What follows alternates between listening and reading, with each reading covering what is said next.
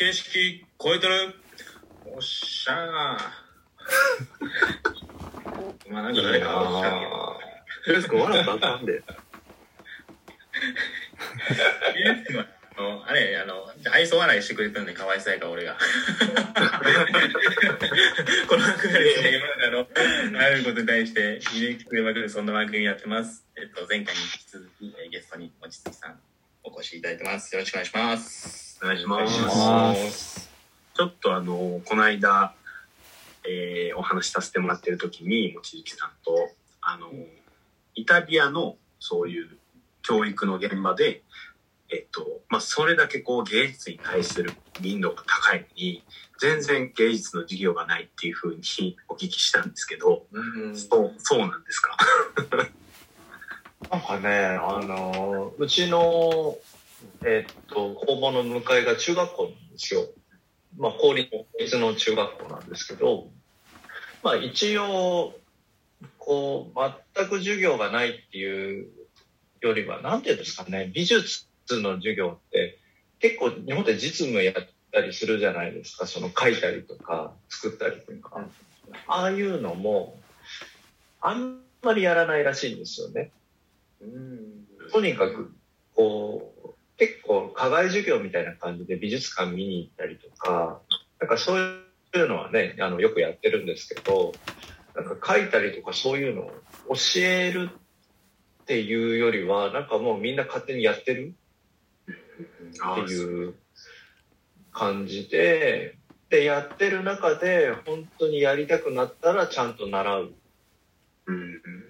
で習わせるっていう感覚なんですよね。でそれを教えてくれる人たちもしっかりいるっていう環境が、その辺でちょっと違うなっていう気はしますよね。うん、まあなんかあの僕の中学時代、あ小学校時代があの自分でやりたいって言って行ってる絵画教室に行ってて、そこめちゃくちゃ楽しかったんですけど、えっと学校義務教育の美術の授業めっちゃおもんなくてなんかあの温度差がすごいからなんかあんまやりたくないってなっちゃったのが、あもしかしたらあんまりかな、あのどう楽しんでいいかわからん状態になってしまってたんかなっていうのはちょっと印象としてあって、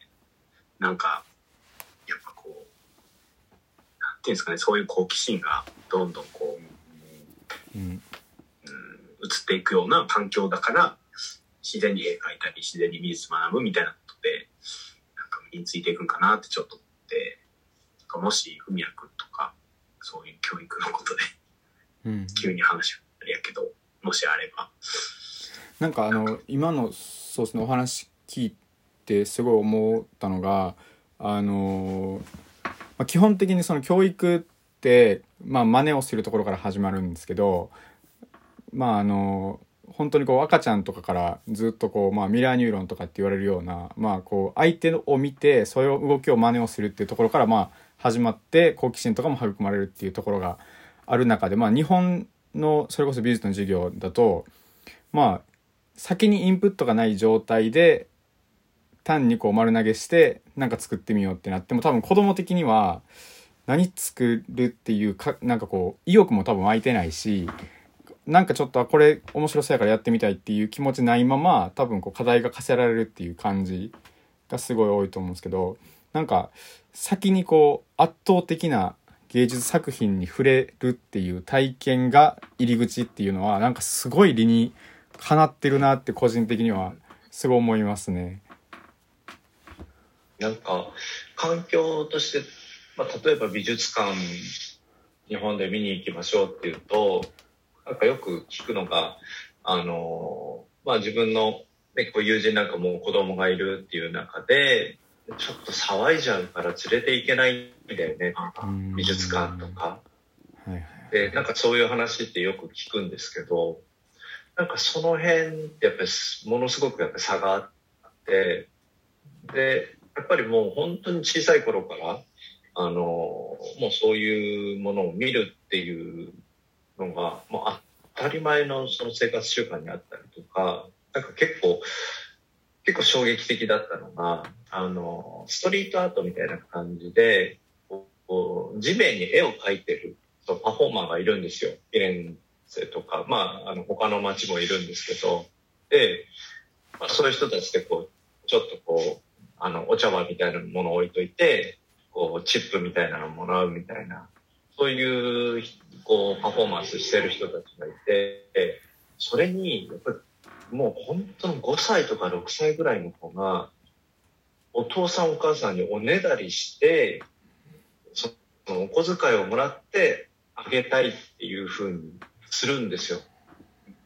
お父さんお母さんがあげてきなって言ってこう渡すんじゃなくて、子供からおねだりをして渡すみたいな、なんかそれを見た時に、あ、もうこの国はやっぱ根本的な部分が違うんだなっていうのをすごい感じて、その姿って多分なかなか日本では見る機会ないかなと思って。確かにそうですね。うん、なんかちょっと落ち込みますよね。日本日本のこうあのまあなんていうか文化レベルって言い方は好きじゃないですけど、なんかこう関心の薄さにちょっと落ち込みますよね。っていう中で、まあそういうのすごく感じてて、やっぱり美術とかアートのその根本的なものが違うなっていうのを感じる中で、最近感じてるのはやっぱりその日本人でヨーロッパ、まあ、世界中で活躍してるアーティストっていると思うんですけど、じゃあそういう人たちがなんでそこまで活躍できるのかっていうのを考えた時に、やっぱりそのこっちの人たちってそのアート的な部分のパフォーマンスってやっぱりすごく優れてるんですけど、それプラスアルファのなんかこう日本で当たり前にできるこう、まあ、繰り返し丁寧にやるとか、なんかもう本当に当たり前にやれるようなことがそっちの人ってできなかったりするんですよ。うんえー、っていう中で日本のそういうアーティストっていう人たちがこうアーティスティックな感覚を持った瞬間にそれプラスアルファの武器を持ってるんですよ。なるほど。丁寧にものができるとか、うん、なるほど。その小さい頃から学んできたそういうものっていう風になった時にやっぱり世界に出るとすごく強いんですよね。え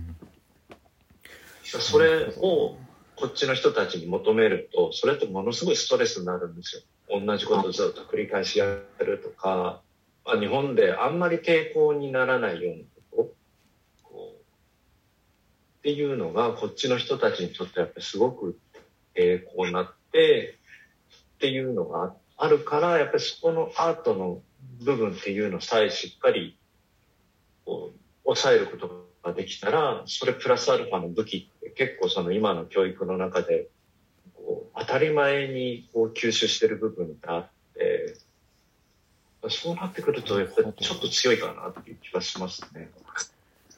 えー、面白いですね。なんかそすごいあれですね、は初めてこう聞くすごいなんか明るいあの視点というか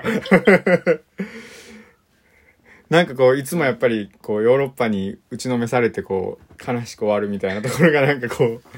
ある中で、なんか確かに日本人結構まあ割とみんな絵綺麗に描けたりとか、なんかこう手先まあ意外とこうなんかアベレージが高いみたいなところが、なんか僕もあの海外でちょっとだけこう短期のワークショップした時にすごい感じたのはすごいあったので、なんか確かにこうそういうところはあるのかもしれないですよね。日本の強さというか無自覚なみたいなところがあるのかもしれないです。うん、なるほど。もうそのベースに持ってるこうなんかこういうポテンシャルっていうのはすごく高いところには持っていけてるんですよね、すでに。だけど本当に求められてる部分ってそこじゃなかったりするから出ないけど、それプラスでこうアートのそういうポンと跳ねる部分が加わった時にやっぱりそこのこのベースの部分って勉強するのって時間かかったりとか体の中に染み込ませるので、それがやっぱり多分今の日本の教育っていう部分ではいい部分でもあるし、だからまあ両面はあるんだと思うんですよね。なるほど。なるほど。